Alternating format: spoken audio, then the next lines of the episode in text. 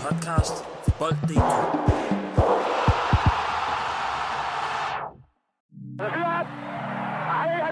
Professionel fodbold handler også om bare at håbe på det bedste. Hvis du sætter Martin Jørgensen helt op foran, så Brian og Michael ind, uh, ind midt for helt op foran, og Ebbe Sand helt op foran. Og Kasper Dahlgaard. Helt op foran med ham også. Dobro jutro, dobro jutro. I dag, der skal vi altså dykke ned i en af de smukkere jyske byer, hvor man jo er persona non grata for træneren, hvis man spiller i farvede støvler. Det er selvfølgelig Silkeborg og Kent Nielsen, vi skal tale om. For klubben, de ligger på en uh, tredjeplads i Superligaen og blander sig jo med de store igen. Spørgsmålet er, blander de sig reelt set med de store, eller er de bare lige op og snuse til det her i starten? Og så er vi jo halvvejs i gruppenspillet, hvor øh, vi derfor skal tage en status. Hvilke hold har skuffet? Hvilke hold har overrasket? Og så skal vi også lige kigge på øh, spillersiden, for hvem har skuffet og overrasket der? Det er nogle af de ting, vi skal tale om i dag. Velkommen til lige på. Mit navn det er Sandros Basojevic, og med mig der har jeg Uffe Bæk. Velkommen til. Mange tak. Altid klar Bæk. Og... Ej, den var dårlig. den var ringe. og Lasse Forsgaard, velkommen til. Jo, tak. Hvad, øh, vi skal tale om, øh, om Silkeborg og dem, der har skuffet og overrasket i dag. Hvis du, man kan komme med en, sådan, måske en lille teaser på det. Øh, er det en ene af topholdene, der har, eller en af de store hold, der har skuffet jer? Øhm, nej. Ikke et af de helt store, nej. Åh, oh, du skal ikke være så fuld af ord i dag. Jamen, det vil jeg sige. Jamen, jeg, altså, har, jeg, har, en, jeg har en af de store. Jeg har en af de store. Du har en af de store? Ja, det har jeg. Nå, men lækkert. Jamen, øh, skal vi ikke prøve bare prøve at dykke ned i det? Men indtil nu, vejret er bra, gården er bra, Morten er bra, hotellet bra, internet fungerer. Selv jeg, som er en gammel mand, tykker, at man, jeg sover godt i sengen. Ingenting at beklage sig over. Der var jo en gang, hvor... Øh, nu talte du ind over skilleren. Der var jo en gang, mener jeg, det var... Ej, jeg, ved, jeg er sgu ikke sikker på, om det er Viggo Jensen, der ikke havde høretelefoner på i en podcast, hvor han bare talte ind over skilleren konstant. det var fordelen ved at have siddet med høretelefoner. Nå, ej, lad os tale om øh, Silkeborg. For de ligger PT efter 11 kampe, der ligger de øh, nummer 3 med 22 point. Et point bag øh, FCK på andenpladsen, og to point bag Brøndby. Og det er jo vel at mærke efter en sidste sæson, hvor de jo øh, lå nede i bunden på et tidspunkt. Vi talte om, Lasse, om de var med nede i bundkampen. Den kom de så hurtigt ud af. Og året inden da, der var de altså oprykker og sikrede sig den her tredjeplads. Men kan de reelt set godt vinde øh, guld i sådan en sæson, hvor det er, at FCK måske har for meget i Champions League at se til, og underperformer, og så er det jo nogle af de andre, der skal, der skal træde til. Ja, det kan de sagtens. Altså hver eneste sæson, så er FCK øh, favoritter til at vinde det danske mesterskab. Men alligevel så er der masser øh, gange andre hold, der ender med at stikke, stikke afsted med det. Så selvfølgelig kan det godt ske. Altså, det, jeg tror faktisk selv, da vi sad i allerførste afsnit og snakkede optag til Superligaen, der tror jeg fornævnt, at øh, Randers var det hold, jeg var mest bange for i den, i den kommende, eller den sæson, vi er i gang i nu. Og så tror jeg, jeg nævner, at Silkeborg kunne også godt være lidt nervøs for. Øh, Ja, du var de bange er- for, at de ville rykke ned. Altså, det var Randers, jeg tænkte, Ja, ja, at Silkeborg ja. ja. rykke ned, men, men at Silkeborg kvæg den måde, de sluttede Mm. sidste sæson på, og de så samtidig har mistet så mange profiler over et langt stykke tid nu, så var jeg lidt bange for, hvor det ville efterlade Silkeborg, men jeg må jo bare bøje mig øh, i stødet og, og kysse fødderne for Ken Nielsen-statuen og sige, at øh, han er... Han Også er, dig. jeg, jeg, er ham ikke værdig. Uh, jeg tror, for et par afsnit siden, der sad vi og snakkede top 3 træner i Superligaen. Jeg tror, han fik en tredjeplads. Uh, jeg tror godt, vi Mm. stille og roligt efter ham op på førstepladsen. Han er jo bare... Altså, jeg, jeg, det kan jeg nævne igen han er for mig top 5 legende i Superligaen, hvis du kigger både på sådan hans karriere som spiller, og så hvad han har bedrevet, bedrevet som træner nu. Det er jo vanvittigt. Altså, han, han, han er, den mand er jo Superligaen. Men er det, fordi han, han, han, er en stor personlighed, øh, men hvis jeg lige skal byde ind med, med svaret på samme spørgsmål, så tror jeg ikke på, at de kan vinde Superligaen i år. Øh, nu sad vi og snakket om, da jeg var med her for et par uger siden, hvem der er kandidater til at, at løbe med guldet i år. Og jeg synes også, de har set øh, periodevis øh, rigtig stærke ud, Silkeborg, og man må bare tage hatten af for, hvad han gør, Ken Nielsen.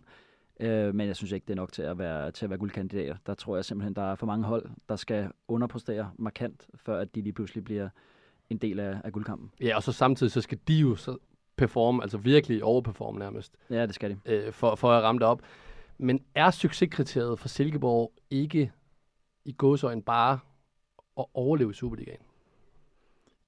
Altså, det er, jo et, det, det er jo et godt spørgsmål. Altså, det er jo ikke så lang tid siden, vi havde dem at, at finde uh, nede i, i første division. Øhm, men hvis de kan, altså, Jeg synes, med det, de har vist indtil videre, der, øh, der kan de godt allerede nu stile, stile højere end det. Øh, ved sæsonstart, der, der er jeg enig med, med Foss. Altså, der er rigtig mange øh, spørgsmålstegn. Der er rigtig mange uh, ubekendte, når, når der er så stor en, uh, en udskiftning i spillertruppen. Øhm, men når vi står her og gør status, som vi jo skal gøre i dag, øh, halvvejs i, i grundspillet, så må vi kigge ned på deres hold og sige, okay, de har den, den klare topscore i Superligaen. De ligger, de ligger oppe i toppen af, af, af, af rækken har ikke så langt op til førstepladsen, jamen så skal de selvfølgelig gå efter, efter meget mere end det. Ja, man kan sige, hvis man kigger på de hold, der ligger omkring dem, med, med Nordsjælland, Midtjylland, Brøndby FCK, så er det ikke lige et sted, man tænker Silkeborg hører med i det selskab, i forhold til at kæmpe mere mesterskaber. Men nogle sæsoner, altså det har vi jo set tidligere, så går det hele bare op i en højere enhed. Og det ligner det, det gør for Silkeborg lige nu. Det er jo også et hold, hvor man kan sige, at det måske er en fordel for dem, at de ikke har de her kæmpe profiler, fordi at holdet er stjernen. Og det er jo ikke, fordi de ikke har masser af dygtige spillere, for de har det, og den der fuldstændig afklarede spillestil, den, den er også på plads. Men øh, jeg kan godt forstå, hvad, hvad Uffe også øh, argumenterer for. Altså, der, der skal ikke gå meget galt en, en skade til Lind eller andre steder. Så lige pludselig så kan det godt måske stå på et lidt øh, spinkelt grundlag, de øh, mesterskabsaspirationer. Så det, det er jo altid fedt, når der er nogen, der overrasker i Superligaen og gør det godt. Nogen vi måske ikke forventer. Og sidste år havde vi også et, jeg kan, hvad, hvad kan vi kalde det, et uh, four-team race om at vinde mesterskabet til sidst. Og det var jo super fedt, det gav jo noget spænding, og specielt i mesterskabsspillet til sidst, der var der de her fede kampe, hvor hver eneste kamp var bare en kamp om det danske mesterskab. Det, det kunne vi jo håbe på, at vi får lidt igen, øh, uh, som jeg tror inde på Østerbro, der håber de, det bliver lidt anderledes, fordi at, uh, det er nok lidt mere spændende lige nu, end de, de har lyst til. Men hvordan er det med de her, fordi hvis vi tager FCK, de vil jo altid kigge opad. Altså, de har jo ikke den her top 6-linje at skulle kigge tilbage på. De ved jo nærmest godt, de ender i top 6. Brøndby, som ligger pt. på førstepladsen, de er vel også... Altså, de kigger vel heller ikke tilbage på, på den her top 6-plads. Nej, men øh, altså, det, der skal du ikke så lang tid tilbage for at finde et Brøndby-hold, som, som slet ikke lå, hvor, hvor de skulle ligge i forhold til, til egne ambitioner. Øh, og hvis vi kigger på starten af den her sæson, der er der i hvert fald nogen i det her studie, der har, der har siddet og råbt på, at, øh, at måske var det, nu peger jeg ikke fingre, men måske var det ved at være tid til at kigge på, på et trænerskifte. Øh, og så må man bare sige, at de har med at få taget skeen i den anden hånd. Jeg tror, de har vundet øh, 8 af de sidste 9 kampe, kan det passe, øh, og lukket, ja, holdt rent bur i, i syv af dem, så det er, det er meget imponerende, hvad de har gang i der. Men så har vi jo i lige præcis den snak, så er Silkeborg på tredjepladsen, Uffe. De har jo så 22 point, to mindre end Brøndby. Men hvis du, hvis du var Silkeborg-spiller nu her, vil du så ikke stadig kigge tilbage ned og se, hvor var det linjen, den skiller? Den skiller ved AGF og Lyngby på henholdsvis 14 og 15 point. Altså, jeg, jeg vil kigge på top 6 til at starte med. Altså, det, det er den linje, de skal koncentrere sig om nu i Silkeborg. Øhm, jeg synes, øh, nogle af de andre hold, som de ligger og kon- konkurrerer med, de skal have større ambitioner end det. Men Silkeborg først og fremmest, hvis de kan få en top 6 allerede der, så har deres, så har deres sæson været mm. en, øh, en stor succes. Så, så det er først og fremmest det, de skal sikre sig. Og at de PC ligger nummer 3, det er jo bare ja, ekstra krømmel på kagen. Ja, og det er også det der med, at når, når, når sæsonen allerede skiller efter 22 kampe, altså, så er der jo mange holdene, de har allerede indfriet deres mål. Ja, altså man kan klart have indfriet målsætningen, hvis man ender i top 6, fordi det vil også sige er super acceptabelt for Silkeborg. Altså, det er jo altid det her med, hvor regner vi med, at holdene skal ligge hen, og det bliver jo altid øh, kædet sammen med, hvad er budgettet. Altså, hvad, hvad har man egentlig af midler i forhold til de andre. Så kan vi altid snakke om, at der er nogle hold, hvor de så har nogle spillere, øh, ligesom Nordsjælland nogle gange har haft med en masse unge spillere, hvor man tænker, okay, nu kan vi godt forvente lidt mere af dem. Men med Silkeborg ved vi jo også bare, at det er jo ikke, det er jo ikke anderledes end at til vinter, hvis der er en klub, der synes, at Lind er interessant, så kan de hente ham, og så lige pludselig skal man opfinde en eller anden ny igen. Mm. Men og det, det er jo mange bare, gange. Ja, ja, succes. Ja, det, og det, altså, de har været vanvittigt dygtige til det, altså til bare at hive ny ind. Men det er jo ligesom Nordsjælland jo. Ja, altså det, man kan jo sige, at jeg tror, at alle holder lyst til at kopiere, hvad Silkeborg og Nordsjælland har gjort. De gør det lidt forskellige måder. Man kan sige, mange af dem fra, fra Nordsjælland af, de kommer helt nede fra de nærmeste formelt fra brystet stadig. Hvor i øh, Silkeborg, der er mange af dem blevet også hentet fra lavere rækker. Det er lidt en kombination, kan man sige. Men altså, alle hold øh, har jo lyst til at køre en forretning som det, hvor man samtidig kan tjene en masse penge. Det tror jeg, han synes er meget sjovt også, når han, øh, når han samtidig kan købe en Porsche. Ikke? Så det, det er lidt sjovere, end at have et, øh, et regnskab, øh, som øh, de har haft i Lyngby og Horsens tidligere på minus 20 mil. Den, den er ikke så sjov. Ja, så sparer du samtidig en, en masse udgifter på at skulle klippe, klippe græsset hele tiden, ikke? kan man det sige. Det. men, men hvor, meget har, hvor meget har deres kunststof en fordel i forhold til det, den spillestil, de gerne vil køre? Ja, men altså det spørgsmål, det er jo blevet stillet en milliard gange også med FC Nordsjælland, og jeg må bare sige... Og vi skal have ja nej, så ja, synes du? Ja, for dig. Jamen, jeg, synes, jeg synes jo ikke, det er en... Altså, ja, jo, det er en fordel, når de så spiller på hjemmebane, men så bør det jo tilsvarende være en ulempe, hver gang Nordsjælland og Silkeborg spiller på udebane. Mm. Fordi så møder de hold, som træner til hverdag, og spiller deres kampe på græs hver gang. Ja, og det, og det så 50 procent af kampene vil være en fordel, ja, og 50 vil være en ulempe. Lige, lige præcis, ja. så det går lige op. Yes. Øh, men det er klart, når du, når du er de boldbesiddende hold, som både Silkeborg og Nordsjælland, når du har de spillestil, som de har, Så det er klart, at de altid vil se bedre ud på en bane, som de ved, den, hopper, den rammer ikke lige en knold og hopper til højre eller venstre. Mm. De ved, de kan spille den form for fodbold, de er rigtig gode til. Så det passer altså for mig at se perfekt til de to hold, at det lige er præcis af dem, der har kunstgræsbaner. Men er der ikke noget i det her, Uffe, at alle fodboldspillere er vant til at spille på græsbaner? Så det ligger indgroet i alle, hvordan man skal spille på en græsbane. At du så spiller på et hold, der spiller på en kunststof, så får du tilvendet dig kunststof. Og det vil sige, at kunststofdelen ligger der. Det er ikke fordi, jeg prøver at tale den over i den retning, men jeg kan, godt, jeg kan bare godt se, at... Fordi jeg er helt enig med dig. Ja, men jeg kan, godt, jeg kan godt forstå dit spørgsmål, men jeg vil så sige, altså alle fodboldspillere, som spiller i Superligaen nu, de har været vant til hele vejen op igennem deres ungdomskarriere, der har de spillet hele vinterhalvåret på, på kunstgræs. Altså det er jo grusbanerne, Ja, det, det, er nogle tøsedrenge nu. Det med er gro, ja, det, der, der er ikke så Det meget andre. Det er OG's, du, der spillede for grus og kom Stenmel. hjem, Det, det, kom så, hjem med pizza og med tre forskellige slags øh, katte. det var så ikke mig, det der. Det, det siger noget om Forsgaards alder, det her. øhm, men, øh, men de har jo været vant til at skulle spille en masse på, på, på kunstgræs. Så, det, så den køber jeg ikke rigtig, den, øh, den præmis. Det må jeg sige. Og Altså, så man- samtidig, så, så gør det jo noget, hvad du gør til hverdag. Altså det, det betyder noget, hvad du gør til hverdag. Mm. Og hvis du ikke har den der hverdag, hvor du træner på, på græs hver dag, jamen altså, så, så er jo også en tilsvarende ulempe, når du så kommer ud, og det er en tungere bane, og specielt sådan i løbet af efteråret når, Mm. og vinteren, når banen bliver rigtig tung og sådan noget. Det betyder noget, altså helt sikkert, fordi du kommer meget nemmere hen over sådan en kunstgræsbane, end du gør, når du lige pludselig syn- synker ned. Altså, jeg kan sige noget, som der kommer til at lyde vanvittigt mærkeligt. Det er måske, fordi jeg er bare et mærkeligt menneske. Men for mig, der har det lige så meget noget at gøre med det der med, at det er vanlige rammer, man er i. Altså det der med, at træningsbanen er ens stadionbane også. Altså, Jamen, gør det meget, eller hvad? Ja, men det, det kan godt være, det ikke gør for andre. Jeg har altid følt, altså og det kan Uffe helt sikkert også sige, han har spillet på store stadions. Der er altid et eller andet forvirrende element i at spille, hvor der er vand, eller mange tilskuere, og der er meget larm og så videre. Det der med, at man har nogle genkendelige rammer, hvor at man bare, altså man har været inde på den bane 100 gange, det betyder noget. Altså jeg tror næsten, det betyder mindst lige så meget, som det vil gøre med banen. Fordi at, jeg er ikke i tvivl om, nu kan vi se på statistikkerne, at Nordsjælland og Silkeborg været de to bedste hold på hjemmebane i år, men du kan også finde andre år, hvor at de ikke har været det, og de stadig har været gode. Så jeg tror lidt ligesom Uffe siger, så ja, det kan godt være en fordel i hjemmebandekampene, men i forhold til det der med at så skulle spille på græs i andre kampe, og på lorteknoldede baner i øh, marts måned, eller hvad det er, altså, det, jeg tror sgu ikke, det er noget, man skal lægge for meget vægt i. Ja, jeg, jeg tror mere, for mig er det mere det, det, det smukke ved fodbolden i, at det skal spilles på græs. Det er sgu mest der, hvor jeg har problem med det. Ja, men lige præcis den pointe der med, med de der hjemmevandte rammer, at du er vant til at spille hver træning ude på, ude på stadionbanen. Mm. Det tror jeg faktisk måske godt kan give en, øh, en lille fordel. Og så lige en sidste kommentar til, til den græsbane, der for eksempel, eller den kunstgræsbane, der er i Nordsjælland for eksempel. Altså jeg tror jo alle, alle fodboldspillere, altså hvis de kunne vælge frit, så havde de jo taget en snorhammerende lige græsbane. Ja. Men det, vi, er i Danmark, altså det kan du bare ikke få året rundt, øh, og konstant og hele tiden. Og for et hold som Nordsjælland, så, og Silkeborg for den sags skyld, jamen så er det så meget federe at have en bold, som du ved, du kan spille den form for fodbold på, som du gerne vil spille.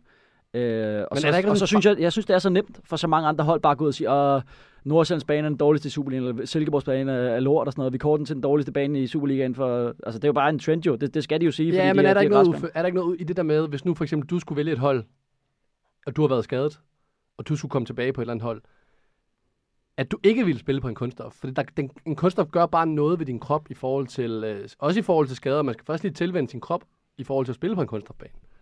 Så er der ikke også noget i typen af spillere, der gerne vil spille på en kunststofbane. Du kan også svare på det, Lasse. Med din gamle ja, altså, krop. er, jeg, jeg, jeg kan, ja, min gamle krop, den havde det dårligt på alle baner nu. jeg tror, for mig, hvis jeg bare skal sammenligne de to baner, så elsker jeg Silkeborgs bane. Jeg synes, Silkeborgs bane er mega fed at spille på. Og jeg havde at spille på Nordslands. Nordslands, det føles uh, som Wimbledon. Det er sådan en tennisbane. Men, uh, Så det er typen af kunstgræs, vi er ude i. men, men, ja, Ej, men jeg vil så men sige- øh, jeg vil så sige, er det, er, det er overhovedet ikke en Nordsjælland-kritik, så lad os, lige, lad os lige få det på plads. Fordi at der er næsten ikke noget, jeg elsker mere at se, end dem i fuld vi gør på den hjemmebane der, hvad de kan, kan gøre. Så øh, ja, ja, ja, det ved jeg sgu ikke. For mig, der, jeg tror ikke, det med banen er så stor en forskel. Nej, men jeg skulle bare til at sige, må ikke La- Lasse også har fået ørerne lidt, lidt hårdere i maskinen en gang imellem i, i, på, i, på Right to Dream Park, end, uh, end over på Silkeborgs bane. Det har, jeg har absolut fået ørerne i maskinen ude på Nordsjælland Stadion. Der kan Uffe, han har jo både vundet og, og du ved, både haft gode oplevelser og dårlige oplevelser flest steder. Han har været lidt rundt omkring nu i dansk fodbold, ikke? Der er ikke meget, loyal- der er ikke meget loyalitet. Ej, og det er jo heller ikke fordi, og det er jo heller ikke fordi, at altså, det skal ikke forstås som om, at al succes, at den Silkeborg har fået nu her, kommer an på, at de spiller på hjemmebane på deres kunststof.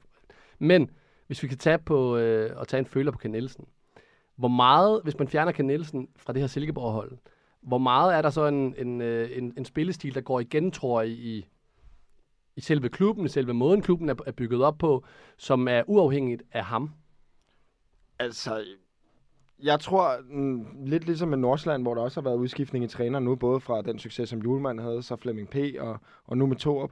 Jeg tror, når man i lang tid nok har fået øh, indkodet de der ting helt ned fra ungdomsakademiet og hele vejen op, så ender det jo med at blive øh, klubbens identitet mere end det ender med at være trænerens. Altså træneren kan jo fuldstændig ændre en, klub, en, en klubs retning og kultur, sådan så at alle andre træner i klubben og alle andre tænker på samme måde, som han nu engang har gjort. Så jeg tror absolut, at man godt kan tage Ken Nielsen ud af ligningen, og det stadig kan køre videre som succes. Og dermed vil jeg så sige, så slutter det også, fordi at, så er der også alt det andet i forhold til mandskabspleje, i forhold til hans karakter, hans karisma, øh, hans evner som leder. Og der er det jo, altså, der tror jeg ikke, du finder mange, der har mere øh, respekt for sine spillere, end Ken Nielsen har. Og det er jo for mig, vil jeg sige, mindst lige så vigtigt som alt det andet i forhold til stilen af fodbold og så videre, og øh, hvad kan man sige, forskellen på brug af egne spillere kontra spillere udefra. Jeg vil sige, det der med at have en, en leder, øh, som er sindssygt respekteret, det, det er for mig sindssygt vigtigt. Så det tror jeg, de vil, det vil være katastrofalt for dem at miste ham på den front. Men vi mangler vel også at se lige præcis den del, fordi at alt det her fantastiske spil fra Silkeborg er jo også kommet med ham. Så det er jo vel først efter, æren efter Ken Nielsen, hvor det er, at vi reelt set får det rigtige billede af, om det er noget, klubben har virkelig inkorporeret, eller om det var en, en tid med ham, som afgjorde. Jamen, det bliver jo sindssygt spændende at se, fordi han kommer jo nok heller ikke til at være der for, for evigt, den gode kendt. Øh, men at se, hvordan øh, klubben de ligesom fortsætter, når, han, når hans tid er slut, det er jo først der, vi, vi egentlig ser, hvilken, hvilken altså, lægger, altså, hvor meget der skal tilskrives ham, og hvor meget der skal tilskrives det, de har gang i. Hvor, meget tror du, hvor, hvor tror du, balancen ligger der? Jamen, jeg tror også et eller andet sted, det er en, det er en blanding, øh, fordi at, øh, det virker ikke som om, at øh, det er tilfældigt, øh, den måde, de bliver ved med at hive, øh, hive nogle nye øh, spillere frem fra både egne rækker mm. og, de, og de lavere rækker. Øh, det virker som om, de har et, øh, et rigtig godt øh, scouting-system, øh, og det virker som om, at, at de kan blive ved med at hive nogle nye af dem øh, ind på holdet, også, og det regner også mere tilfældet, når, når Kent engang er væk, men jeg tror bestemt også, at han har, han har en stor del af, af deres succes. Hvad med... Altså, jeg vil sige, bare lige en sidste pointe i forhold til det her. Vi har jo set tidligere, at der har været trænere øh, altså, i, i forskellige klubber. Nu Sorniger kom jo også ind og revolutionerede Brøndby på en måde. Det har de så fuldstændig ændret igen. Og, og vi har også haft i Midtjylland, hvor der var en, en lang periode med trænere, øh, både med, med to og på Priske, hvor det var meget de samme dyder, der blev kørt videre på. Det altafgørende er jo, at du får en træner ind, som er relativt i samme filosofi, som det, der har været før. Fordi alle spillere, øh, der er blevet hentet, og alle, der er kommet op fra akademiet, de er jo alle sammen kommet op til det at blive type spiller, der passer til den spillestil. Og så nytter det jo ikke noget, at man lige pludselig fundamentalt ændrer øh, måden at gøre det på. Og der er altså Stykker, som har været i Silkeborg også i mange år nu. Han er jo også øh, en person, vi også bliver nødt til at have med i mente, at han har været vanvittigt dygtig til, at han spiller i, i første division og så videre. Og det, så at sige, at det her det er en succes af Ken Nielsen alene, det ville jo være forkert at sige. Altså, det er det jo ikke. Det, ja. det er jo helt sikkert mange forskellige. Enig. Og, og, på samme måde, og på samme måde i Nordsjælland. Altså, det er, det er jo en rød tråd, der er hele vejen op igennem alle deres ungdomshold. Altså, det er jo ikke fordi, de, når, de, når de skal have en ny træner, så går de ud og vælger en ny træner, og så, så implementerer han det, han gerne vil have selv.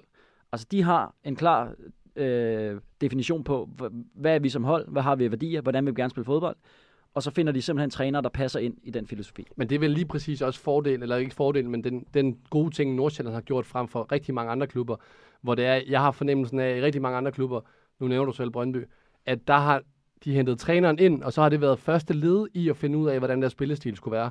Kontra at man kigger det den anden vej over og siger, at man har en spillestil, og man kigger på, hvilken træner man vil have, så får man træneren ind, og så passer den i forhold til stilen.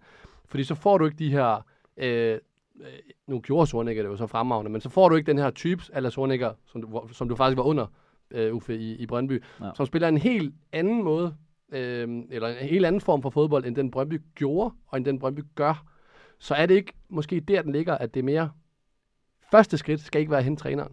Der skal allerede være en spillestil, og det er måske der, vi skal finde ud af, hvor Silkeborg ligger i, i hele den her, øh, kan man sige, labyrint. Ja, altså det vil vi finde ud af, hvor, hvor tæt knyttet de er op af, af den øh, filosofi, som Ken Nielsen ligesom har praktiseret her de sidste par år. Øh, og hvis du kigger på, altså Zornig og den måde, han kom ind i Brøndby på, altså der er det jo virkelig sådan, altså det skal virke. Var, ellers så han, han hentede dig ikke også? Jo, han hentede mig. Så du var der ikke, da han, da han trådte ind ad døren første Nej, dag? det var ikke. Hvordan var det at være i en klub, hvor det er, at du kunne mærke, at det her det var en helt ny måde at gøre det på?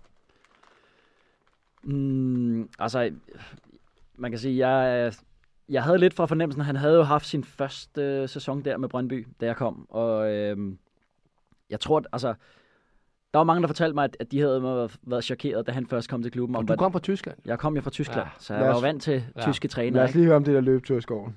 Jamen, det, det synes Jeg jeg, er hyggeligt det- jeg har Det, det, den det, er jo 100 en del af det jo. Jamen, Noget med, øh, man starter, man med, med, man er midt prøv i med Brøndby, og så starter man med at løbe i skoven. Ja, så, så har vi nogle løbeture i skoven, så bliver vi inddelt i grupper alt efter, hvor hurtigt man løber, og så, og så er det bare derudad. Altså, men, Det var men det, første, os. det, var Jeg det første. I møder ind om morgenen. Siger godmorgen. Ej, det er jo ikke fordi, det er jo ikke fordi, der er løbetur i skoven øh, hver dag. Altså, der, Okay. der, var rigtig meget i preseason og sådan noget. Okay. Øhm, og så hvis der var, øh, så hvis der var en landsholdspause, så, så hvor de fleste de får lov at, altså, så tager man lidt roligt lige der omkring. Der, der fik man lov til at løbe lidt i skoven også. Men det vil sige, man møder ind, løber i skoven, kommer tilbage. Ah, så er der nogle træninger igen, ja. Okay. Ja. Så han så det nærmest. The German, the German way. Ja, ja, men, Men- han skaber så også bare en trup, som er i ekstrem vanvittig form. ja men jeg har det- også indtrykket af, og nu er det ikke, fordi det skal handle om, om, om Brøndby og Zorniger det her, men jeg har også indtrykket af, at lige præcis den der spillestil, den kræver, at man får resultater ret hurtigt, Det så man lige- får spillerne med sig. Det er lige præcis det, det, der vil være min pointe. Altså, hvis du kommer ind, og du fortsætter i den samme røde tråd, som der har været i klubben igennem flere år, lad os sige ham, der tager, den mand, der kommer til at tage over for Ken Nielsen den dag, han en dag er slut, jamen så, altså, så, så hvis, du for, altså, hvis du fortsætter ud af den pandang, jamen, altså, så kan det godt være, at du får lidt, øh, så får du lidt leeway, altså du får lidt mm. Mm. uh, tid til ligesom at sætte dit eget præg på holdet og sådan noget der. Hvis du kommer ind, og du ændrer alt fra dag et, så skal du også bare præstere. Ja. Fordi hvis du, altså, hvis du gør det, og det går af helvede til til at starte med, så kommer du til at have de første 7, 8, 9 rutinerede spillere, som står og banker i bordet og siger, hvad fanden er det, der foregår her? Ja. Altså, han har, taget, øh, han har ændret fuldstændig på vores morgenmad. Vi møder ind meget tidligere, og vi, vi taber i weekenden. Folk ligger med krampe, vi har skader. Øh, der er et eller andet rivende galt med ham her, psykopaten her. Det var, altså, det var præcis det, der skete i Lyngby, da Strodal han var der. Altså fordi Strodal, faktisk mange af de ting, som Lyngby begyndte, og hvad man kan sige, nu var jeg der der i generationsskiftet, der var også med spillerne, der jeg var nok den eneste, der stadig overvejede, at jeg var tilbage, men der skete bare, han kom fuldstændig fundamentalt og ændret på professionalismen og hvad han krævede af spillerne. Og der var bare så mange ældre, så det, blev, det ændrede, der var for mange, der ikke var klar til at acceptere, tror jeg. Og han var, han var måske også lige lidt, der blev lige trukket lidt for, for hårde linjer. Men øh, det endte jo så med, at, at vi så ikke får resultaterne. Er det jo så klart, at når du så har en trup samtidig, hvor der er en del, der er utilfredse, så er det nemt at korte af med ham. Men jeg, jeg havde det fint nok med ham faktisk, og det er sjovt at se, at der er mange af de ting, han fik indført, som faktisk er blevet kørt videre bagefter. Ja, men det er det der med, altså resultater er bare det vigtigste i sidste ende, når man spiller, når man spiller fodbold. Hvis det er, at, øh, Uffe, den er til dig, den her. Hvis det er, at, øh, hvad skal man gøre sådan her?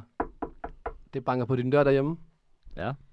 Den ene dør, der står uh, OB, Andreas Alm, og siger, Uffe, vi vil gerne have dig. Og i den anden, der står Silkeborg. Hvorfor en klub er mest attraktiv? som, som, altså hvis du står som ung spiller, lad os sige det, at det, det er scenariet her. Du står som øh, 17-18-årig spiller, og du gerne vil, ja, du, du, du vil gerne slå igennem i dansk topfodbold. Og de to klubber, de, de kommer ind og banker på min dør. Altså personligt, som det ser ud nu, Mm-hmm. Ja, det er det. det er så der vi tror jeg, jeg vil vælge Silkeborg. Ja. Men det er så, jeg, altså, Og det er nemlig sindssygt det, spændende. Ja, men altså, det vil så sige, det er så også, det har noget at gøre med, hvordan jeg er som spiller. Ja, ja. Ikke? Fordi der tror jeg, at øh, den måde, han spiller fodbold på, og med kunstgræsbaner og sådan noget, det vil passe mig rigtig, rigtig fint. Ja, Men jeg tror, der er rigtig mange spillere, der stadigvæk vil vælge OB. men af hvilken grund? Det er en større klub, øh, flere fans, øh, Retro, større pres. retro, st- inde i Uffe. Uffe, større pres. Federe by. Jamen, altså, det betyder bare noget. Jamen, Ej, der, er større, der er større pres. Silkeborg er en smuk by. Silkeborg er smuk by. Men, men det har, altså, øh, alle fodboldspillere har ambitioner. Ja.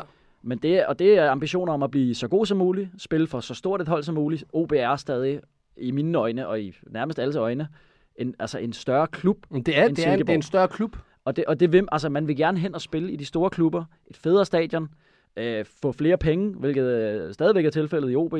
i forhold til Silkeborg. Så der er ingen tvivl om, at altså, OB har stadig appel. Altså, det har de. Men jeg tror, at jeg personligt havde valgt, fordi det er jo ikke, det er jo ikke altså, hvis jeg står som 17 eller 18 år, og jeg skal Mm. vælge et sted at komme hen, altså, det er jo ikke den kontrakt, der skal sikre mig for livet. Nej. Altså, det er det jo ikke. Det er jo ikke det, der skal gøre mig til dansk A-landsholdsspiller. Men en det er jo heller ikke den kontrakt i OB, der vil skulle gøre det. Nej, lige præcis. Og det er derfor, at, at, at jeg personligt ville i den situation vælge Silkeborg. Fordi det, det er der, hvor jeg ville kunne se den bedste øh, udviklingsmulighed for mig. Spille possession fodbold, og så forhåbentlig kunne tage næste skridt øh, og komme til udlandet, hvor det, hvor det der det er rigtig sjovt. Og det er jo heller ikke for at bashe OB, den her, men det er jo mere bare for at sige, Nå, hvor, altså, hvor Silkeborg har bevæget sig op på de her ja, bare to og en halv er- sæson. Jeg synes, det er en kombination af, at Silkeborg bevæger sig op, og OB er gået lidt i stå, kan man sige. Men øh, jeg, altså, jeg tror, Uffe, øh, jeg synes, han har fuldstændig ret i det, han siger. Jeg tror også, der er rigtig mange agenter, der begynder at tænke sådan med sine spillere, hvor man måske før har kigget efter at få de hurtige penge. Så er det, man begynder at se de her store handler til udlandet nu, og så tror jeg, der er mange agenter, der, der rådgiver til, at det er altså bedre at tage til Silkeborg, Nordsjælland eller whatever, hvor de skyder spillere afsted hele tiden end, øh, end til OB. Nu har OB så godt nok lige her de sidste par vinduer faktisk også smidt et par spillere afsted, så, øh, men øh, jeg kan godt forstå, at man vil synes, at det var mere attraktivt at tage til Silkeborg, så det er, jo, det er jo vildt, at vi er nået dertil, hvor det faktisk er en diskussion mellem OB og Silkeborg. Det har det overhovedet ikke været for tre år siden. Nej, vi, det er jo... vi, vi kan også se det med, med Schellerup. Altså, FCK er ude efter ham, og Ja. ja. hente ham, da, da, Nord- da Nordsjælland kom på banen. Øh, og det er altså, øh, han ender med at tage til Nordsjælland, altså allerede inden han slår igennem første gang. Ja. Der så står han mellem, altså valget mellem FCK og Nordsjælland. Og der kan han jo bare se, okay, hvad, hvad kan de fremvise øh, FC Nordsjælland i salg til udlandet? Præcis. Og, øh, og han er et kæmpe talent. Altså, han, han valgte jo fuldstændig rigtigt, slår igennem i Nordsjælland, bliver en kæmpe profil, og ryger for, jeg ved ikke, hvor mange penge til, til Benfica. Altså, så man må bare sige, at han, han valgte rigtigt. Øhm, omvendt kan FCK jo nu stå og vise en, en Rooney frem, for eksempel, som altså, Ja.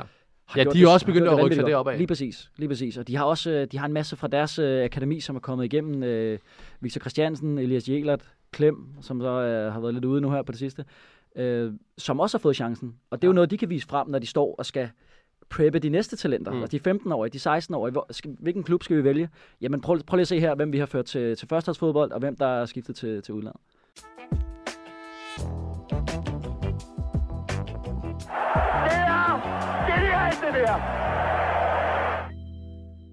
Nå, vi er jo halvvejs i, i grundspillet. Der er spillet øh, 11 kampe i Superligaen, og der, derfor skal vi tage en, øh, en lille status her.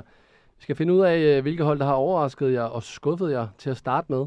Og øh, Uffe, skal jeg bare starte med den, øh, med den negative del. Hvilke hold har øh, skuffet dig allermest i Superligaen indtil videre? Ja. Eller lad mig, Se. faktisk, lad mig lige starte et helt andet sted.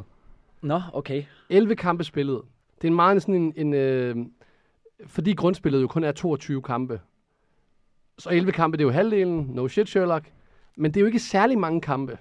Så hvor meget ligger man i det som selve spiller, at man måske på 11 kampe eller som hold ikke har, ikke har præsteret, og nu står vi, som medie og så skal kåre en skuffelse. Jamen altså igen, det er jo lidt, øh, det er jo lidt noget juks at skulle stå og kåre en skuffelse så tidligt i, i sæsonen. Altså, men vi kan jo gøre det baseret på, på den form, øh, holdene har vist indtil videre. Og hvis jeg kigger på en skuffelse, så kigger jeg jo ikke på, hvem har været dårligst. Altså, jeg synes, det er simpelthen det er så nemt at stå og sige, at Hvidovre har Ja. været en skuffelse. Men, men det, det, har de ikke for mig. Altså, de er ikke skuffet for mig. Jeg havde regnet med, at de ville være langt bedre end alle de andre. Altså, Det er, faktisk, setup. det er faktisk en Det er sviner, at du siger, at du ikke er skuffet. Jamen, det, Du Nej, men de det var er det. nej, nej, Altså- den skal smides ind i sådan en ligning, hvor Jamen, det jamen, jeg jeg har det forventet af holdet, Jamen, altså, hvad man har så præsteret. Vi, vi lever i en verden med tyngdekraft. Altså, de, de har et deltidssetup i Hvidovre. Du kan ikke regne med, at de kommer ind. Det var en solstrålehistorie dengang med Hobro. Men det kan jo ikke regne med at ske igen jo. Altså, det er jo, det er jo helt normalt, at de kommer ind og er bare underlegne i deres kampe. Og Mm. det har de været. Det må vi sige ærligt. Det har de været. Men det er for mig ikke en skuffelse. Det, Nej, det, de er, er, som de er bare på det Jeg vil niveau, sige, som man ligesom- kunne forvente. ligesom hvis men jeg- jeg, vil sige, at jeg troede på mere. Ligesom hvis FCK havde øh, ligget nummer et med fire point, så, så havde det heller ikke været sådan en positiv overraskelse. Det havde været som forventet. Øhm, men dem, der har skuffet mig mest, det har været i Midtjylland. Ja. Og nu ved jeg godt, at øh, de sluttede, de sluttede øh, simpelthen... Øh, altså, de, de spillede ikke engang mesterskabsslutspil i sidste sæson, hvilket også var en kæmpe skuffelse. Jamen, de havde flot snitsagsteineren jo, ikke? Det bedste. Ja, ja, ja, super imponerende. ikke? Ja, og Isaksen, der bliver solgt med, med 18 kasser og sådan noget, Ja. men, men halvdelen af dem mod bund, bund, bundhold, ikke? Øhm, men, men de har jo altså for mig at se underpræsteret igen.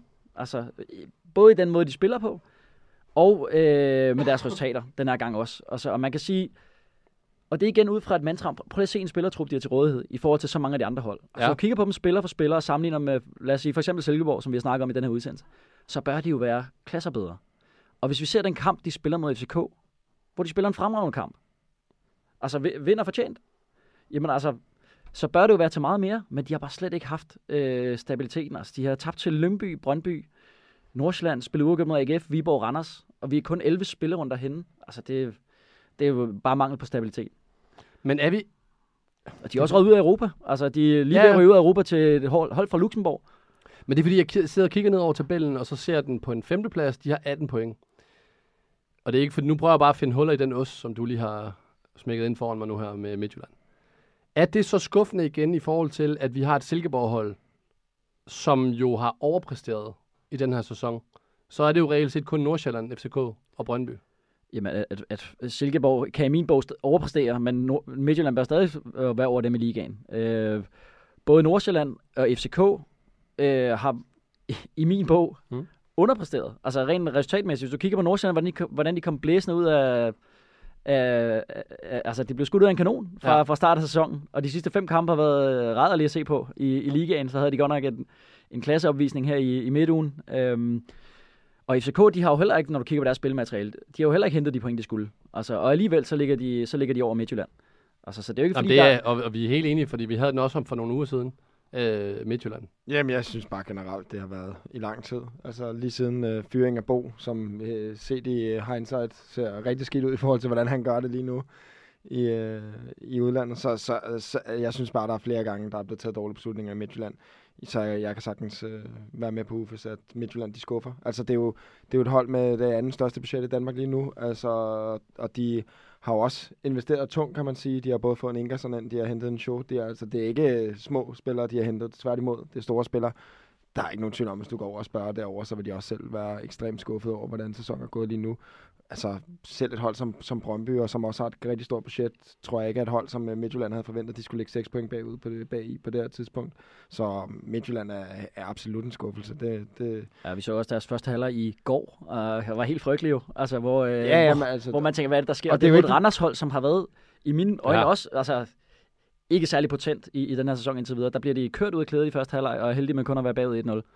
Øhm, Altså hvis man både, det er faktisk de to steder, en, en tendens vi kan se i år, det er både hvis du er i Odense eller i Midtjylland, så hvis du ikke kiggede på uret, og så så, når folk begyndte at gå, så kunne du godt være i tvivl om, det var 90 minutter, men det er det ikke altid. Det kan godt være med en halv time Det er så tilbage. sløjt, når folk de går. Ja, altså. jeg hader det Det er også. nødt til at sige. Men jeg vil så sige, at nogle af præstationerne, der kan man nærmest godt forstå det, men det, det, det der med at lige at komme 10 minutter hurtigt ud på parkeringspladsen, det er altså skønt nok.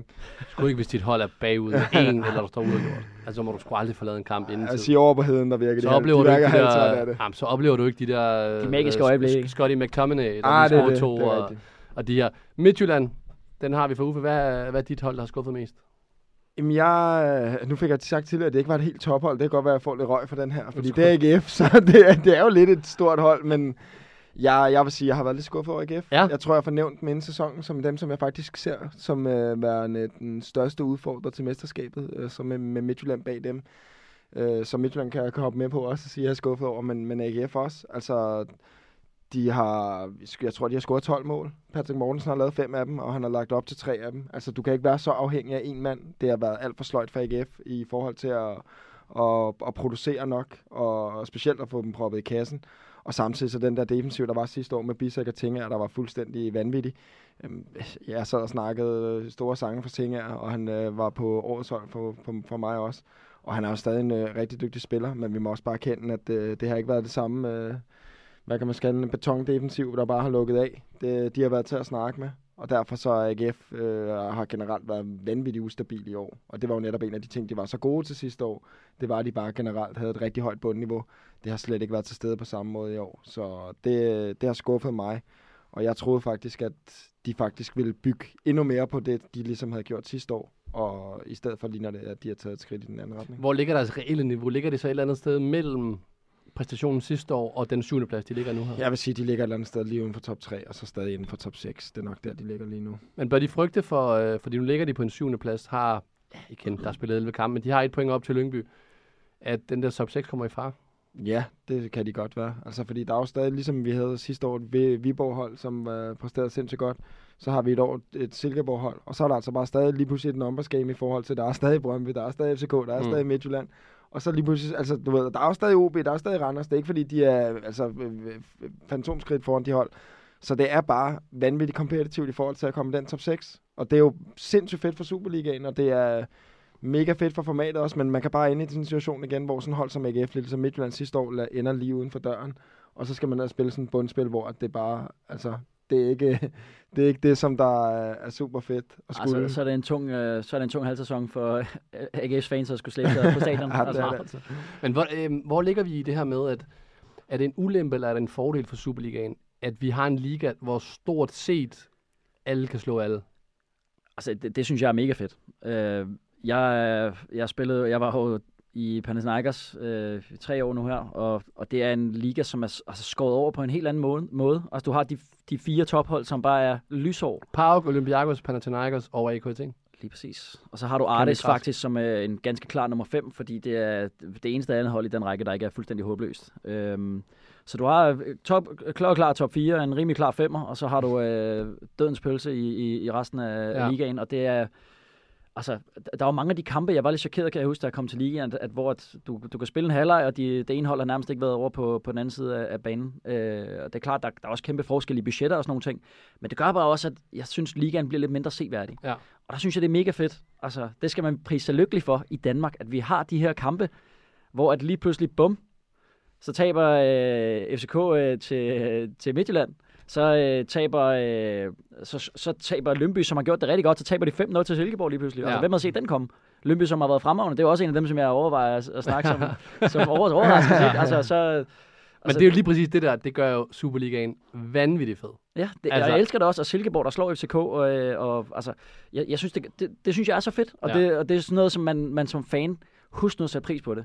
Fordi alternativet var, at du havde en liga, hvor du havde øh, 3, 4, 5 store hold, Mm. Og du vidste bare, når de mødte et dårligt hold, så det var ikke et spørgsmål, om de vandt, det var et spørgsmål, Hvor altså, meget? hvor stor bliver sejren, og så må de afgøre det øh, internt mellem hinanden, når de er så heldige at løbe ind i hinanden. Ja. Så sæt nu pris på det derude, når I sidder og ser fodboldkampene, fordi det er altså fedt at have sådan en liga der. ja det, er vanvittigt, det, er skotske van, det er vanvittigt. Nej, det er vanvittigt godt for produktet. Altså, det er det. Det er også... Øh, altså, hvis man er ude i sådan, lad os sige, på Lyngby Stadion, eller man er i Vejle, og man ender med at slå øh, FCK-hold, og der er fuldt hus.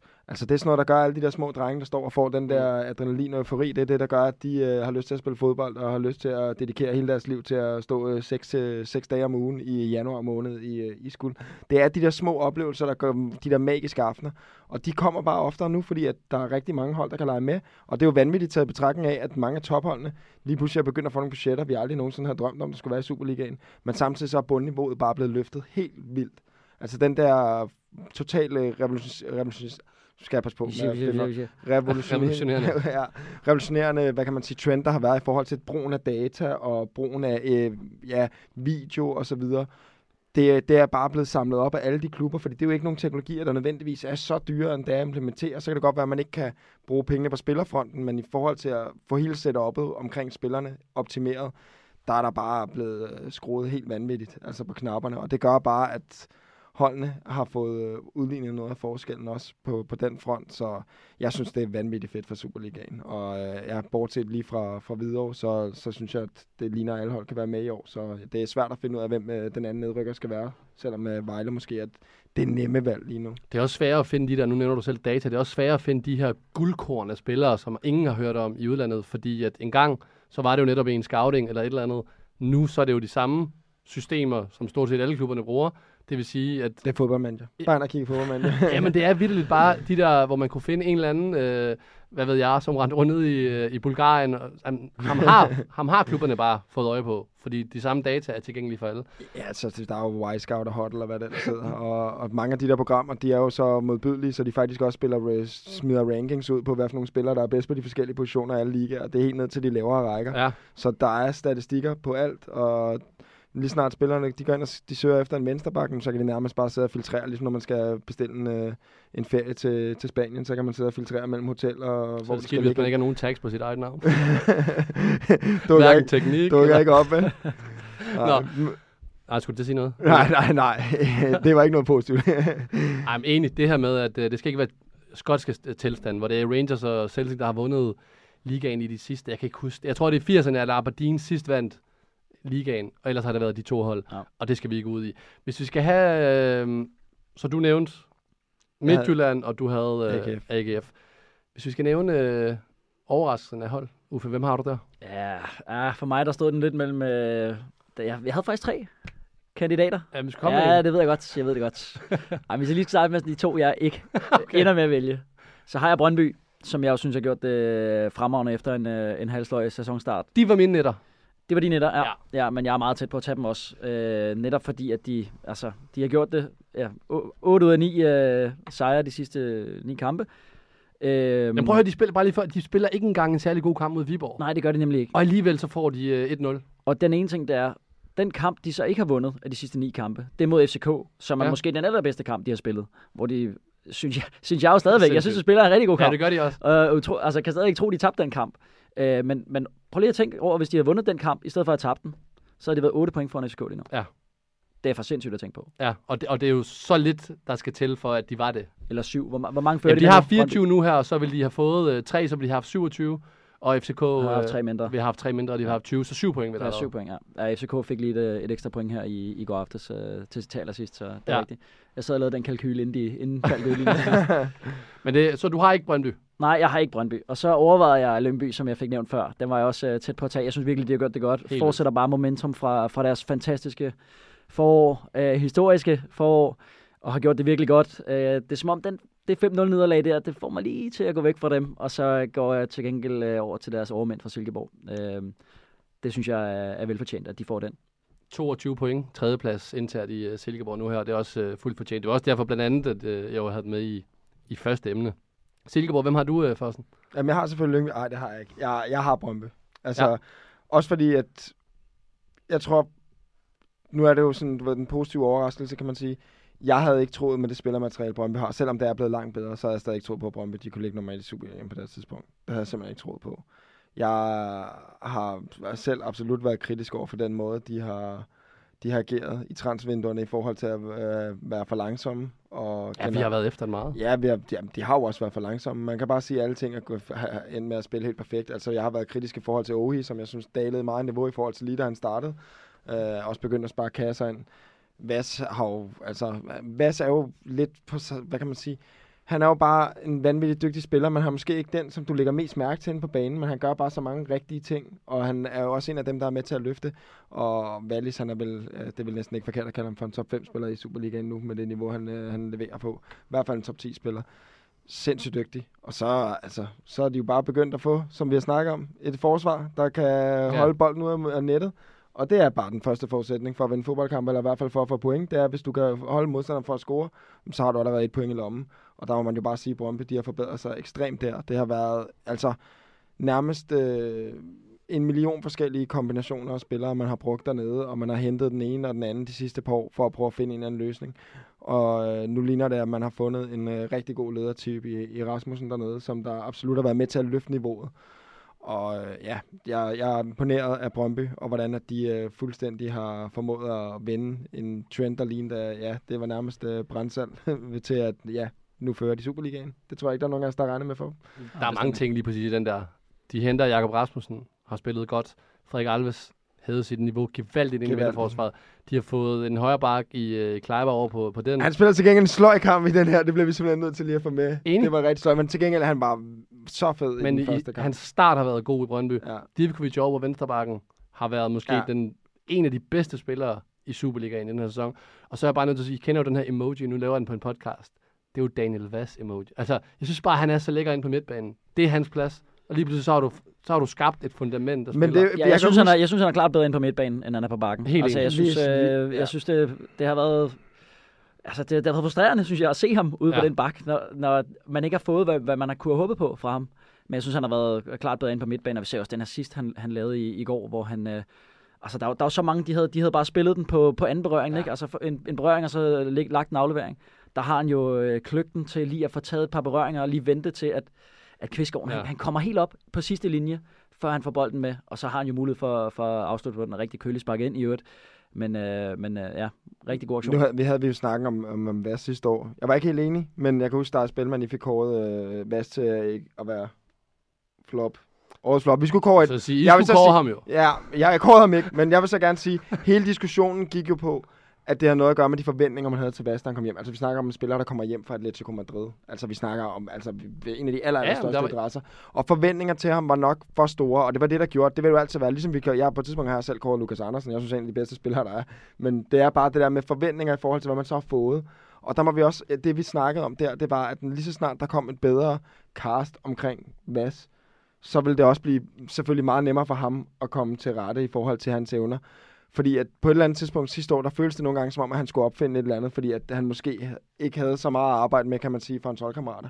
Hvor at lige nu, der er det altså bare nemmere på et hold, hvor det bare spiller, og han spiller bare sit spil, og han, som I selv siger, mm, det giver jo så fin mening for manden på midten. Han er meget mere på bolden, han er måske ikke lige så udsat på hans fart mere, fordi at der er altså hurtige spillere i Superligaen, og han er blevet ældre, så han øh, har, altså, det, det niveau, vi får fra Daniel Vass lige nu, det er det, som, øh, som Brøndby helt sikkert havde håbet på, at de ville få ham, da de hentede ham. Hans fodbold-IQ er bare høj, og den passer godt ind til, til den centrale midtbane. til Brøndby. Det var... Øh, det var din. Nej, hvad var det? var- Hvad var det? var Ja. nået til? Hvad var det hvad? Det var Brøndby. Det var Brøndby. Brøndby. Det var den, vi var en positiv Yes. overraskelse. Ja. Så. Men lad os bare køre over på spillerne. Altså for, for at lukke den af på, på spillersiden. Både med en, en spiller, der har overrasket jer, og en, der har skuffet jer. Og det er igen, hvad man forventer af spillerne. Og det var her, vi, vi blandt andet talte om Daniel Vass sidste gang. Og du nævnte Lukas Andersen i den snak. Men Førsten, hvor har du øh, spillere, der har skuffet dig? Jamen, du nåede lige at fornævne ham før. Divkovic.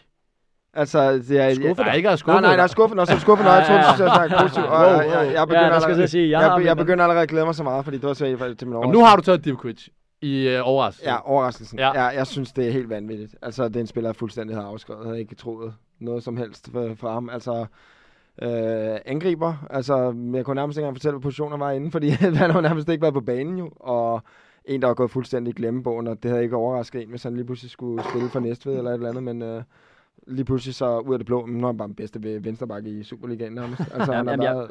Men Hvis jeg lige må byde ind her, altså, da, da, da, du, da du sender det spørgsmål, det er den første, jeg tænker på, det er. Divkovic. Altså, Ja. det er, det er, den omskoling, det er jo en genialitet af Jesper, Jesper Sørensen. Altså, det er det jo, manden kunne ikke ramme øh, noget som helst, da han var angriber. Altså, det, det kunne han jo ikke. Men lige han ligner også så- bare, han er naturlig venstreback. Ja, fuldstændig. Og nøje, hvor har han været god. Altså, han har leveret assist, han har le- leveret mål, og han lige pludselig så kan han også øh, forsvare. altså, det, har Ja. været, det, har været, øh, det har virkelig, virkelig, virkelig været fedt at se en, en angriber blive omskolet, og så bare så fungerer det så godt øh, fra start. Er det Baskim Kadri-vejen, han har gået? Du ved, angriber, og så bliver han omskolet til bak, og så altså, tonser han jo igennem i, Kante OB. var jo kant først, ikke? Og så Klart, han bak. men Altså, han det der med at gå så- fra angriber til, til at være bak, det er jo en endnu større øh, omvæltning, kan man sige. Altså, det er jo i princippet endnu vildere. Øh, Kante gjorde det så også rigtig godt som, øh, som bak, men, men der, er, det- der, der er du trods alt på siden til at starte med, og rykker så lige et hak ned. Altså, det tror jeg er lidt nemmere at lave den. Men okay, hvis Men jeg... har det, og sorry, fordi nu skal du til at nævne en ny spiller. Ja, det skal jeg. Def, definerer det lige pludselig nu her, at Divkovic skal se sig selv som værende bak? Altså, det er jo en karriereændrende øh, jeg ting, vil- jeg som Jesper Sørensen jo gør. Jeg, jeg Det vil skal han være sige, glad for. hvis han gik fra at starte inde som angriber til at starte inde som bak, så ja. Men hvis du går fra slet ikke at være i truppen til at starte inde som vingbak i Brøndby, den tager alle. Han skal være rigtig glad. Ja, Jamen også bare, jeg tænker også bare fremadrettet nu her for en spiller som Divkovic. Ja, ser, vi hvis, er man, jo- hvis han slår ham op i, i Y-Scout nu, hvis Augsburg står og og slår ham op, eller hvad ved jeg, Køln eller et eller andet, er det som bak? Jamen, altså, nu, nu, 100%. nu kommer jeg til at sige noget, som, øh, som Foss måske i første omgang bliver lidt sur over, men som han godt ved er Som bak. det her, det er en, det er en, en sandhed, som de fleste fodboldspillere ved. Kom med den. De bedste backs i verden, Det er offensive spillere, der er gået ned. det, det er de bak, eller det er de kanter, der ikke var gode nok. Altså, det er det. Det er, Det var jeg også. Jamen, det, det var altså Foss nemlig også. Altså, det er, det er dem, der... Altså, fordi du har den der sikkerhed på bolden, du er vant til at skulle, skulle tage udfordringer og sådan noget, mm. men hvis du ikke lige klarer den og kommer igennem, jamen så kommer du ned, og så får du udviklet dit, øh, dit defensive spil. Det er så sjældent, at øh, du har en bak, som bare har været bak hele karrieren igennem. Altså det, det er virkelig, virkelig sjældent. Ja, ja. Du har så mange af dem, der er startet som, som kantspillere, fordi da de var unge, der var du, det var du også, den, altså, der var du vant til at være bedre end mange af dine, dine jævnaldrende, dengang du var ungdomsspiller og sådan nogle ting. Så slog du ikke lige igennem der, så blev du rykket ned på bakken. Der var en eller anden, der lavede øh, skiftet, og bum, så gik det stærkt lige pludselig. Det er, det er også sådan, i forhold til kvaliteterne, man har. Altså har du et løbesvin øh, op og ned af banen, så er det klart bedre at være bakken, der at være kant. Øh, det er meste af tiden, du bruger på at være kant. Selvfølgelig løber man rigtig meget dybt, men der er også rigtig meget tid, du bruger med ryggen til målet. Det er bare noget fuldstændig anderledes. Og altså, Og det er så er der det her, hvis- som Uffe, hvis- Uffe siger det fuldstændig korrekt. Man kan sige, hvis jeg skal tage mig selv ind i diskussionen, øh, det elsker jeg jo, så øh, kan man sige Lyngby. Jeg har altid spillet 4-4-2, både i Brøndshøj og Varta, var 4-4-2 kant. Så kommer jeg til Lyngby, så spiller jeg med tre foran. Det passer mig slet ikke at være kant i det system. Jeg var slet ikke målfejlet nok, jeg var slet ikke udfordrende nok. Altså jeg havde ikke øh, Yusuf eller Uffes øh, evner til at køre en mod en. Så det passer mig langt bedre, efter man begynder også at få wingbacks ind i fodbold. Det her med at leve ude på sidelinjen og komme til baglinjen og slå indlæg. Og ligesom kunne, kunne bruge sin løbekapacitet til at kunne løbe modstanderen ned. Det passer mig langt bedre. Og altså, der er jo ingen af os, der ville kunne sidde og se, om Divkovic han kunne spille øh, vensterbak. Det er jo fuldstændig umuligt for at se. Men at man kan se på træningsbanen, ham her har måske nogle kvaliteter. Vi skal ikke få det her til at lyde som om, det er, det sådan noget, der sker normalt i fodbold. Nej, det du ved, lige hver anden uge, lige pludselig et eller andet. Åh, du ved, Gytkær, der, nu prøver vi det sgu lige på venstre vingbak. Altså, der sker også et eller andet, når man går og fortæller en angriber, nu prøver vi det altså lige på bakken. Så det er meget sjældent. Ja, der er mange, det der bare som det første griber deres telefon, ringer til deres agent og siger, med, Det- siger get, get me the fuck out of here. Ja, altså, seriøst. Ja. Det er det første, der sker. Altså, vi har alle sammen prøvet at være sådan en træning, hvor man er en mand i overtal eller sådan noget. Ikke? Der er en mand for meget, og så er der en, der kommer over og løber på bane 2. Og så lige pludselig kan de få lov til at skifte lidt, fordi man har lidt ondt af ham, der løber derovre. og så lige pludselig så ser man en eller anden angriber, der kommer over og skal spille venstre bakke. Det er så Og han skal spille på anden hold, og det er sådan en regnværsdag. Ikke? Og så præcis som Uffe siger jo, Og du, altså, og du han kan har allerede er telefonen jo. men, men altså, han har nok også været et sted, hvor han har tænkt, du ved, hvad fanden har at tabe? Ja. Og altså, så lige pludselig, så får man smag for det, og lige pludselig begynder man at få nogle succesoplevelser.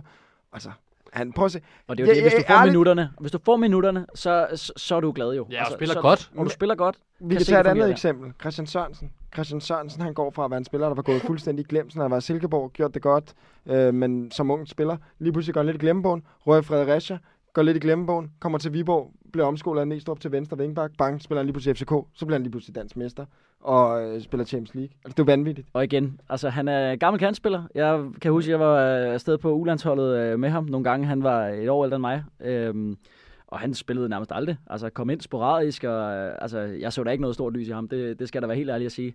Øhm, men han er virkelig, altså, så ryger jeg ned på bakken, og så sker der jo bare et eller andet. Altså, han er jo vant til at, altså, man skal være en mindre god boldspiller på bakken, end man skal Jamen, det er- offensivt, fordi du ikke har de samme en mod en situationer. jamen, det, jamen det, det er en anderledes position. Altså, Ja, du, du skal, som kant, så er det jo vigtigt, at du kan vinde en en mod en. Det er jo Klart. sindssygt vigtigt. Det er jo sindssygt vigtigt, at du, at du er målsøgende. Og, og det har han jo aldrig rigtig været, øh, Christian. Og det har han jo ikke. Øhm, Nej, så jeg, så, altså, altså, man kan også sige... han har haft et, noget af et hook, altså, men det kan det, altså et vanvittigt spark, og det kan han jo bruge til sine fantastiske indlæg. Ja. Nu har han godt nok, øh, kan man sige, været lidt øh, uheldig i anførselstegn, at de har hentet en Bio Meling ind, som jeg synes har gjort det fremragende også. Fuldstændig. Øh, så det er fair nok, at han ikke spiller nu. Men, men selv hvis de ikke havde hentet ham, så ville jeg som FCK-fan have været me- meget rolig ved at have ham spillende ude på, på venstre bakken, fordi jeg synes at virkelig, han har set øh, også for FCK god ud. Men der er den her med en god gammel, som Carragher også siger om, om Gary Neville, at uh, no one wants to grow up and be a Gary Neville. Altså, der er jo ikke nogen, der, der ligefrem ønsker at være en Jeg vil, bak. også, altså, jeg vil lige i forhold til den diskussion, uden at vi skal tage en alt for stor detur, så kan man også sige, okay, når man spiller med tre foran, som mange hold jo gør, hvor de spiller med de her wings, men altså, enten så skal man være en kant, der er vanvittigt hurtig, der står ude på sidelinjen, og så bare løber sin modstander ned. Man kan sige, det er måske Josef Poulsen-typen at være kant på. Eller så skal du være den her vanvittigt dygtige øh, mellemrumspiller, som man kan sige måske mere en Wallis var i Silkeborg, hvor du er meget mere inde i banen, og hvor du bare er sindssygt god til at, at, ligesom at være hurtig på fødderne i de små rum og kunne vende med bolden. Og Christian Sørensen for eksempel, lad os bare lade tage ham som eksempel. Han er jo ingen af delene. Nej. Han er jo ikke en vanvittig hurtig eller vanvittig god mellemrumspiller. Til gengæld har han vanvittigt godt blik for spillet og en vanvittig god fod, når han ligesom har spillet foran sig. Så derfor så er det jo nogle gange det træneren han kan se, og det har man set med Divkovic, og det er jo, altså, det kan vi snakke om. Det er måske ikke en kåring, vi har i dag, men det er jo nok årets genistreg i, Ja. i Superligaen. Så altså, det er i hvert fald for mig klart den største overraskelse. Divkovic.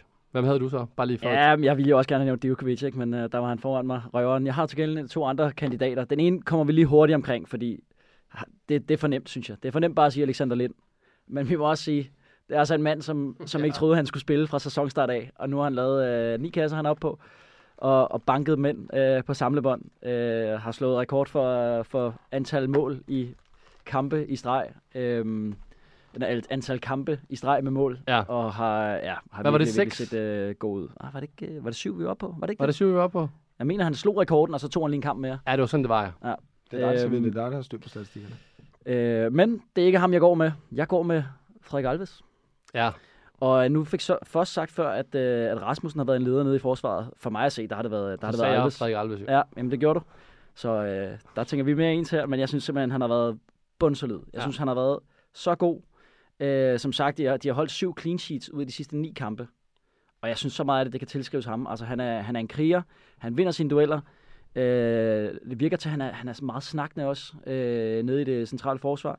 Og så synes jeg, ja, der synes jeg virkelig, at... Øh, at, at Så må, se- vi få, se så må hans- vi få mikrofoner på dem. Jeg synes jo, det er Rasmussen, der snakker mest, men det, det, men det er svært at se også. Nej, nej, ja, ja, det kan godt være, han- at Rasmussen snakker med. Rasmussen øh, kommunikerer også ja. ja. fint, men jeg synes, at Alves har spillet bedre. Mm. Og hvis vi kigger på, hvor han var i sidste sæson, altså der lå han og kæmpede med, med, med Vinter og Tjempe og Lauritsen, og det var, det var tit, han ikke engang spillet. Altså, de, de, var, de var foran ham, eller i hvert fald altså, øh, havde samme, samme status som ham i klubben. Ja, Og der har han bare sat sig igennem den her sæson og været en kongevigtig spiller for Brøndby. Og en, som, comeback kid. som, er- en, som man ikke rigtig har snakket så meget om, øh, indtil, indtil kampen her i weekenden, der, der begyndte han at få rigtig mange roser sin vej. Men jeg synes, det er en spiller, jeg har lagt mærke til lige siden øh, sæsonstarten. Jeg synes, han har gjort det fremover. Det er jo to Brøndby-spillere, I nævner. Men øh, lad os bare gå med den. Frederik øh, Alves og, og Divkovic. Og hvis vi bare lige skal hurtigt skal vende to spillere, der måske har, har skuffet jer. Øh, hurtigt for mig, Bjørn Poulsen. Øh, kan man sige, mister de tværskov, mister anføreren og en af dem, som der helt sikkert var højt i hierarkiet, som selvfølgelig også havde, hvad kan man sige, en af dem, man forventer noget af. Og nu har der været kæmpe udskiftning i OB, og Bjørn Poulsen nok en af dem, man regner med skulle være med til ligesom at drive skibet videre. Og han har været ekstremt svingende i sine præstationer, og også øh, røget en tur på bænken øh, på det seneste. Så for mig, der har han været en af de store skuffelser. Der, øh, der har også været andre, men han er i hvert fald en af dem. Jeg, når jeg tænker på den, øh, kan man sige, sløje start, OB har på sæsonen, og, og man så kigger på en af de spillere, der skal være et bærende kræfter, og man anfører bindet på os, at han så rører på bænken. Det, det fortæller lidt, at han er lidt symptomatisk på den øh, krise, OB er i. Bjørn Paulsen, hvad dig? Um, jeg er ikke i tvivl for, altså i forhold til de forventninger, jeg har haft. Igen, ud fra forventninger.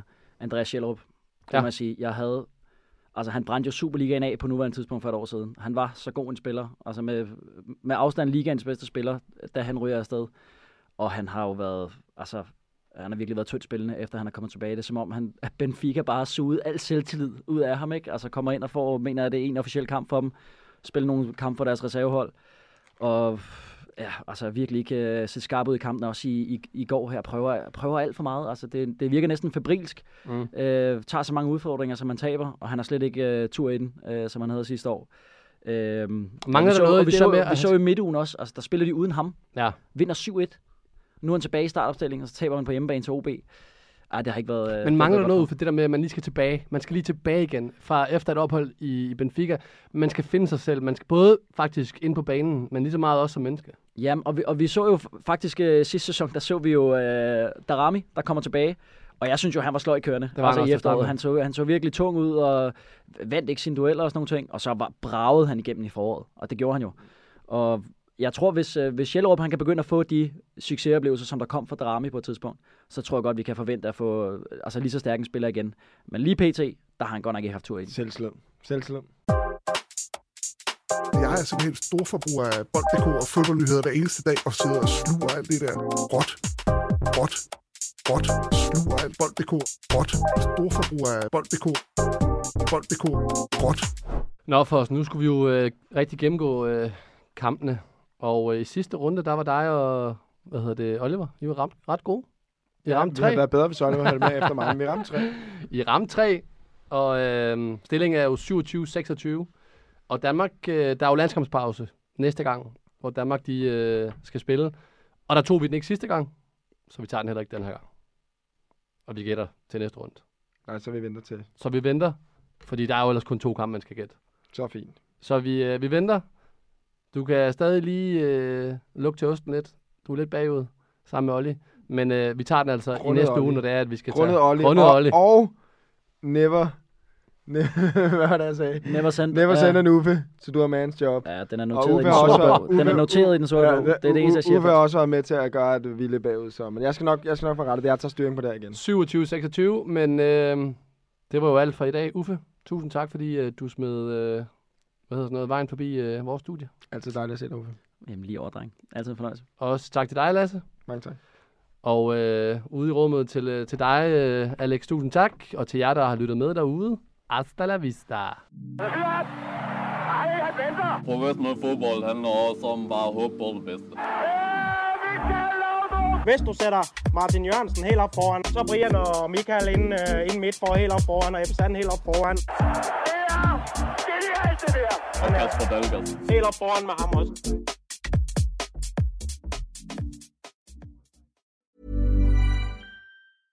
Tired of ads crashing your comedy podcast party? Good news. Ad-free listening on Amazon Music is included with your Prime membership. Just head to amazon.com slash ad-free comedy to catch up on the latest episodes without the ads. Enjoy thousands of ACAST shows ad-free for Prime subscribers. Some shows may have ads.